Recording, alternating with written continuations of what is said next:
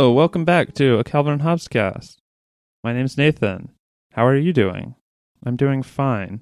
I'm your host. You might know me from A Goofy Movie Minute, where we look at a goofy movie, or Blowing Up, where we look at products and stuff.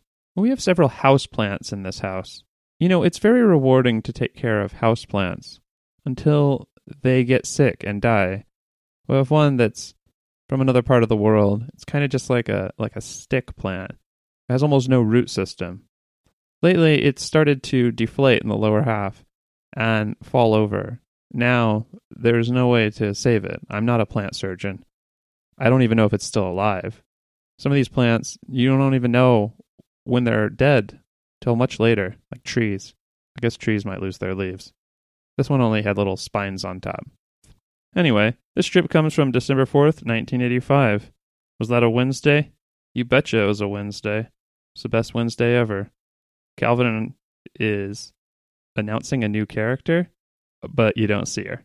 Calvin and Hobbes standing next to a wall. Calvin says, "Here comes that new girl." Then he yells, "Hey, Susie Derkins, is that your face or is a possum stuck in your collar?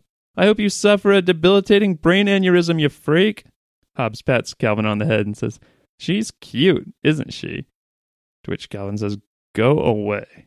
An interesting choice not to show the aforementioned Susie Derkins in this strip. You're starting to get a little bit of part of their dynamic, certainly the early part. And this is a follow-up, obviously, to last week's strip. It ended pretty much the same way, with Hobbes asking, "Do you like her?" Now he seems to have his answer, that she's cute. I guess he likes her too. There are some real eyebrows going on in this strip with Calvin. In the third panel, when he's yelling angrily, he has kind of a wavy eyebrow. And then in the last strip, he's got his arms bunched up in front of his face, his nose jammed into it. Looks very strange. And then either eyebrows or maybe the top of his eyes, if his eyes are big. It's hard to tell actually what's going on in that last one. Calvin in that last strip is looking dead ahead. I think we've talked about this before, but he looks better in profile. At least a little bit in profile.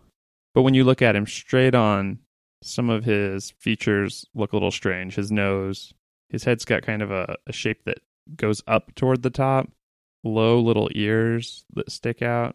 But overall, I do think the nose is the most distracting. Now, over on the Hobbes side, one thing I really like is his upper lip. It's got a quality not unlike a bushy mustache, which really shows off his furriness, his fuzzy stuffed animal nature, as well as his animal nature. There's slight motion lines as he pats Calvin's head. Mentioned in this strip is that Calvin hopes Susie gets a debilitating brain aneurysm. Brain aneurysms certainly are debilitating, and I thought I would mention some of the symptoms, just in case you ever have one. And I'm getting this information off of WebMD. Most brain aneurysms cause no symptoms and may only be discovered during tests for another, usually unrelated condition. How about that? So, tough luck. Brain aneurysm is, in case you don't know, when a blood vessel in your brain bursts. You can suspect that this might be already happening if you get a very severe headache, blurred vision, changes in speech, neck pain, nausea and vomiting, sensitivity to light, fainting, unconsciousness, seizures, or if you find yourself suddenly you've died. That's one way to know that you might have had a brain aneurysm. One thing we haven't done in a while is check in with the Calvin and Hobbes 10th Anniversary book by Bill Watterson. Who else? And in that book, it goes over the different people in the cast, and there's an entry for Miss Susie Derkins. But I'll not be reading that because we haven't seen her yet, and I think we're going to see her soon. So I'm going to save it. Instead, I'm going to read the entry for Hobbes. He's in this strip. That's relevant, right? Hobbes. Named after a 17th century philosopher with a dim view of human nature, Hobbes has the patient dignity and common sense of most animals I've met. Hobbes was very much inspired by one of our cats, a gray tabby named Sprite. Sprite not only provided the long body and facial characteristics for Hobbes, she also was the model for his personality. She was good-natured, intelligent, friendly, and enthusiastic in a stinking up and pouncing sort of way. Sprite suggested the idea of Hobbes greeting Calvin at the door in midair at high velocity. Now, there's actually a little bit more to this entry than I've read right now. But I'm going to save it. I'm going to save it for a time when it's more appropriate. This whole podcast can't just be me reading. It's about the strip itself. It's supposed to be looking at just the strip, providing a little bit of background information. Sure. But this would go better with a different strip. Someday, when I read it to you, you'll know exactly why I'm saying this. I'll try to remember to read it sometime. Last thing I want to mention about the strip itself, the brick wall only has a few bricks on it. This kind of simplicity is really useful. It lets you know what the wall is, but it doesn't distract the eye.